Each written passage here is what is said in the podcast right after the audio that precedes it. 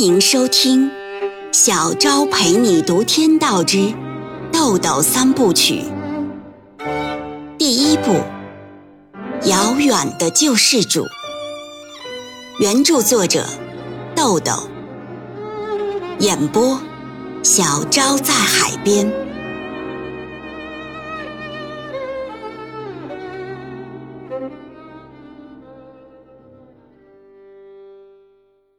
三十四章，将近一点半的时候，小赵准时来了。见过芮小丹和萧亚文之后，小伙子就到外边的汽车里等候。萧亚文付过账单，嘱咐芮小丹晚上与韩楚风见面的时候少吃一点。然后呢，他们再去酒吧听音乐、喝咖啡，去小吃街吃夜宵。萧亚文快到上班时间了，两人在餐馆门口道别。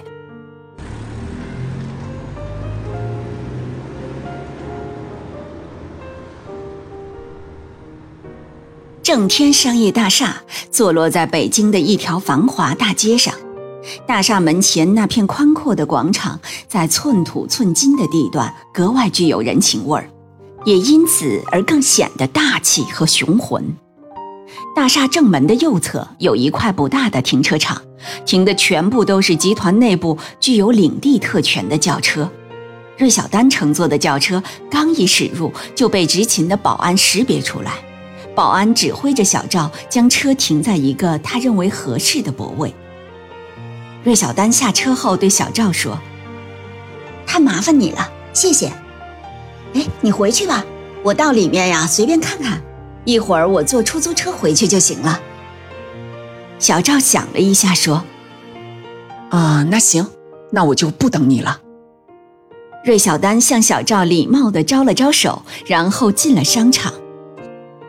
商场里的装潢富丽堂皇，琳琅满目的商品让人目不暇接。无论是你来我往的顾客，还是眼花缭乱的广告牌，处处都显示出大都市的新潮与时尚。芮小丹按照导购示意图的提示，直接上了五楼的时装商场，全神贯注地浏览着，时而驻足仔细审视某一件服装。时而到更衣间试穿一件自己特别感兴趣的衣服，不知不觉中两个多小时过去了。尽管他没打算买东西，但还是忍不住买了一条牛仔裤、一件休闲上衣。芮小丹看看表，觉得该回去了。他需要时间准备一下，晚上他与韩楚风还有一次重要的谈话。但是当他走到门口的时候，却意外的被商场保安迎面拦住了。保安礼貌的说：“呃，芮小姐，请留步。”芮小丹一听，就立刻意识到他被人监视了，至少说明小赵并没有走，而是一直在这里等着接他。他客气地问：“先生，有问题吗？”保安说：“请芮小姐跟我来。”我们总经理呀，在外面等您。芮小丹跟着保安往外走，一出大门就看见那辆黑色轿车还停在原处。小赵正和身边的一个中年男人说话。小赵看见芮小丹过来，迎上一步，接过东西，微笑着说：“啊，芮小姐，我来介绍一下，这位呢是商场的总经理马国安先生，你们在古城也见过面。”芮小丹记得在古城见他时，别人是叫他马主任。刚过去一年，他已是正天商场的总经理了。他与马经理握握手，但不知道该说什么，所以只是礼节性的一笑。马经理含糊其辞地说：“哦，请芮小姐稍后，还有个箱子啊，得装车上。”话音未落。只见一位穿西装的小伙子抱着一个纸箱，急匆匆地向这边跑来。小赵打开汽车舱盖，将箱子装进去。马经理见箱子装好了，这才说：“瑞小姐，您请上车。”芮小丹上车后，汽车随即就启动了。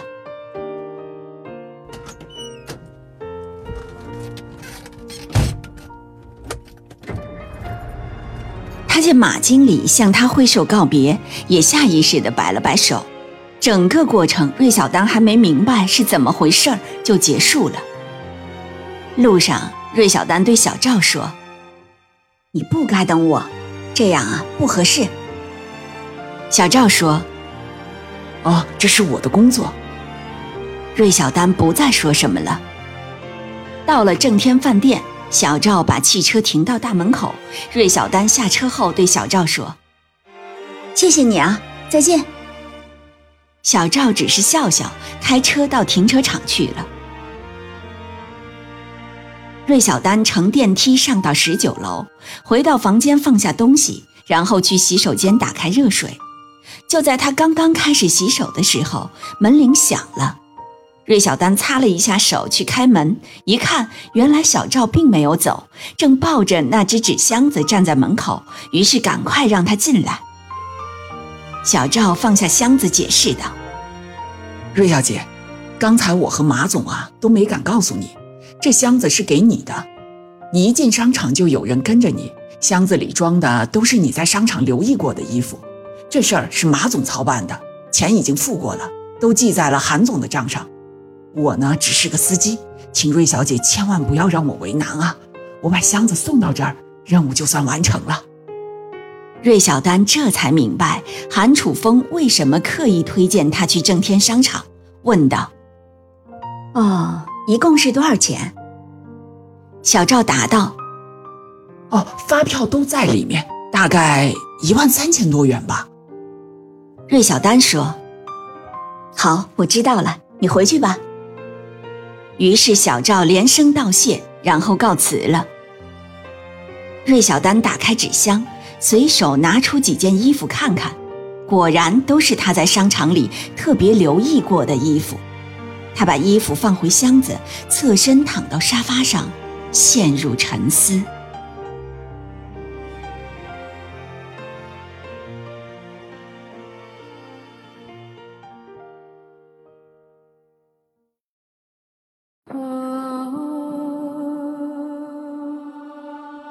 每晚八点，小昭陪你读《天道之豆豆三部曲》，每天更新一集。欢迎您的收听与订阅，我们不见不散哦。